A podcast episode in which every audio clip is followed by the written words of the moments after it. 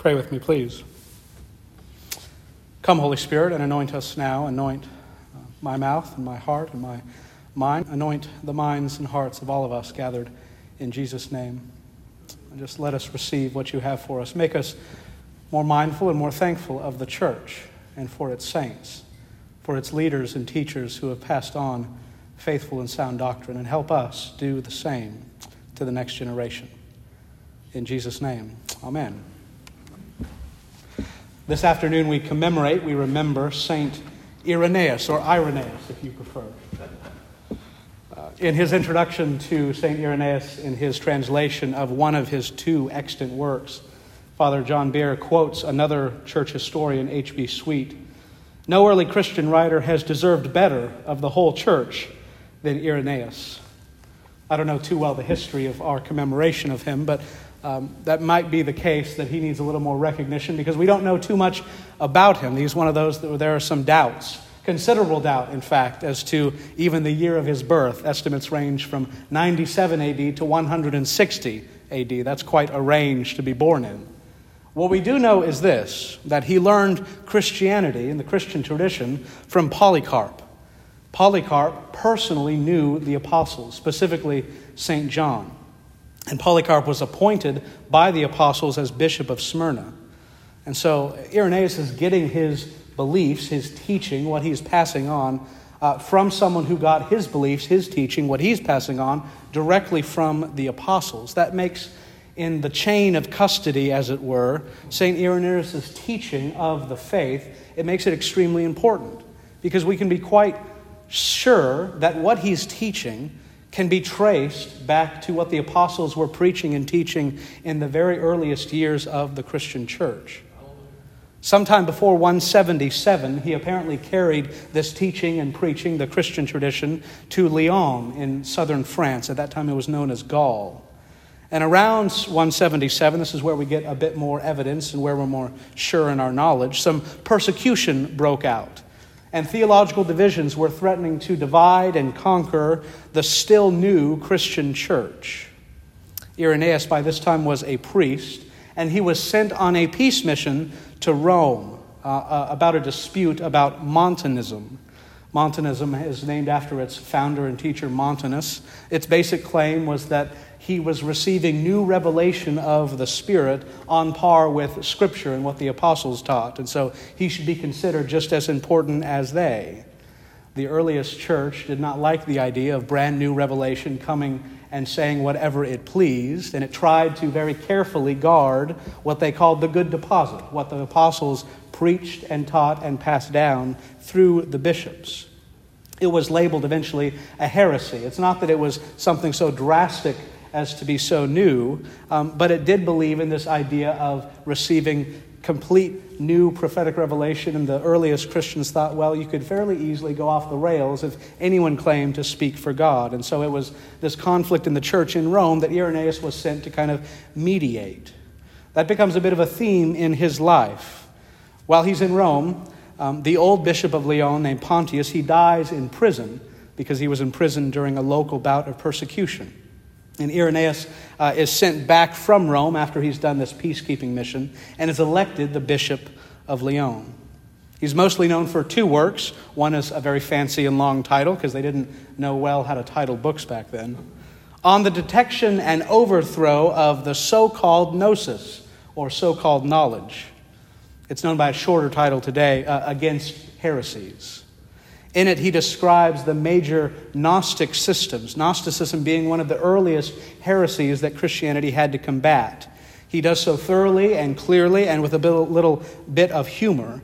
And it's one of the chief sources of our knowledge of this early heresy called Gnosticism. He makes a case for Christianity in that book that has become kind of a classic. He relies heavily on Scripture, on the continuity of teaching between the apostles and the current bishops and their passing on of the faith to the next generation. Against the Gnostics, also, so Gnosticism had this very heavy emphasis on the spirit and that the material things were lesser than and even potentially evil.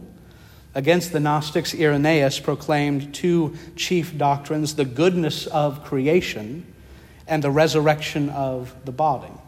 The fact that this world and the things we see in it, our bodies themselves, are actually good, not evil, and that they will be resurrected when God comes to restore all things.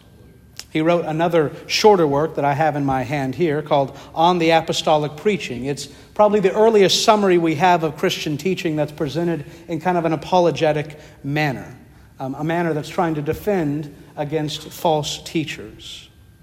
So um, he's, he's known as a bishop and a theologian, a teacher of the faith. And he has some points at which we know exactly what he was preaching and teaching and what he was doing. And then uh, those are kind of the, the lines we have, and we have to color in the rest. We don't know too much more about him.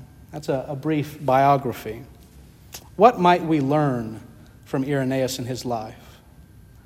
His name comes from the Greek word for peace, Irenaeus. The Greek word for peace is Irene and he was a peacemaker. Involved in controversies about exactly when to celebrate Easter, Irenaeus was sent to Rome yet again with a letter pleading with the Bishop of Rome, Victor, to not excommunicate people that practiced Easter on a different day. He explained that they followed an ancient custom and that the previous bishops of Rome had peace in the church between those who practiced on the Jewish calendar, Nisan 14, the day itself, when Passover was celebrated, or on the Sunday afterward. And he tried and he persuaded uh, that Bishop of Rome not to excommunicate people just for practicing Easter on another day. I think what this can teach us is that we should, in the church, properly, appropriately rank our doctrines. Uh, we can find it a bit tendentious, right, to uh, to be a little stuck in the mud about when exactly to celebrate Easter. Unfortunately, it's one of those things that still separates Christians today. And whatever uh, peacemaking we've tried at coming together around the world on one date of Easter has not yet been successful. But we can easily think of things that have divided the church for no good reason the color of the carpet, or the direction of passing the plate. Some of those famous, very nitpicky things that churches have split over in its uh, illustrious history. Um, I think Irenaeus can teach us to put all of our doctrines into proper ranking such that we don't divide unnecessarily over things that are not worth dividing over. I was raised in a tradition that was very insistent on a particular understanding of when Jesus was coming back. The answer was next year, and then next month, and then next week, and then he didn't disappointed a few times in my early Christian career. I came over the course of my Christian life, and especially through seminary, to simply believe that the end times are important and there are all sorts of theories, but they're not nearly as important as, say, the crucifixion and the resurrection, as the fact that Jesus will come back rather than the specific timing of it. There are all sorts of things that Christians disagree on all sorts of things that unfortunately have divided us. Some of those things have been worth dividing over. I think the Reformation was a good thing. But some of those things have not been. And I think if we take back, look back into Irenaeus and his teaching and, and how insistent he is on the core of things, we can begin to kind of develop a charity towards those within the church that disagree about things that ultimately should not divide us. It won't heal all our wounds, but it will heal some.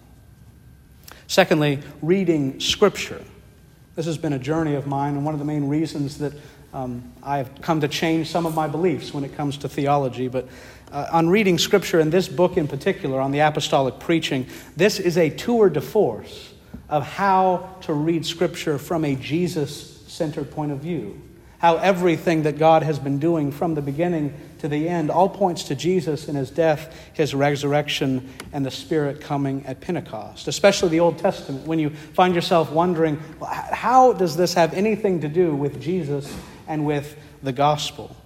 I commend to you this book on the apostolic preaching, where Irenaeus is carefully interweaving all of the stories into a grand narrative about Jesus.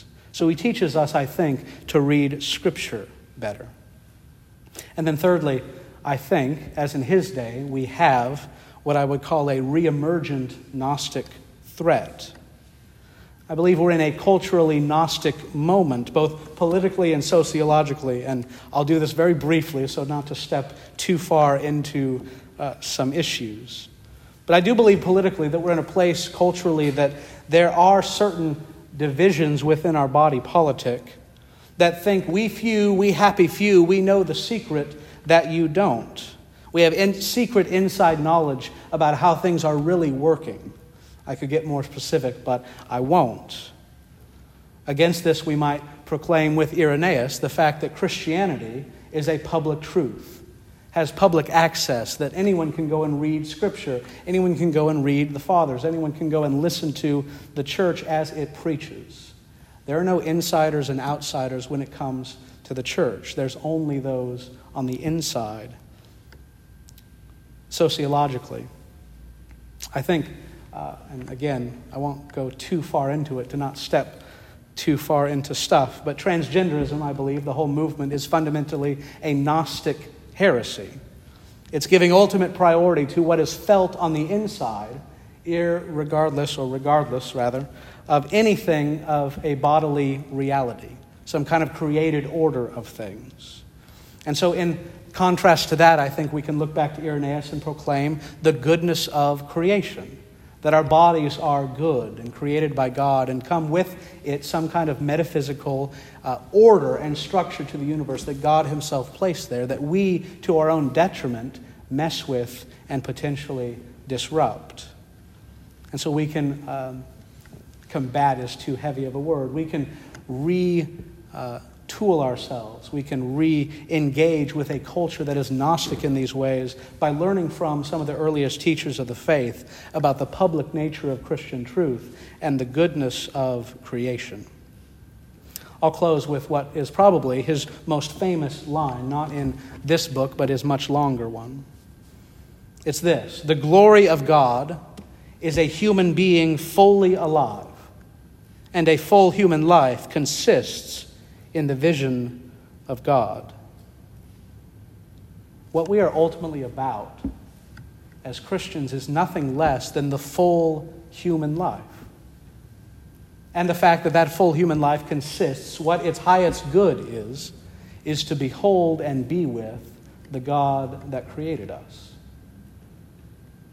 It's an unfortunate, I think, cultural perception that Christianity is just mostly about telling people where they're wrong and how to start living. What we do when we proclaim to people hard truths, things about how God had designed us to live, things about uh, things that are immoral and need to be stood up against, we do that out of love for a culture that has lost its way. Because it's in glorifying God, it's in living into the structures of the way He created us it's into the full human life, a human being fully alive, that we both come to glorify God most and enjoy Him most. Christian truth, the Christian way of life, is ultimately about nothing less than a fully lived human life to the glory of God. And if we can get people to see that when they see the church, rather than mere condemnation, I think we can go further towards building some bridges that might have been burnt a while ago. Amen.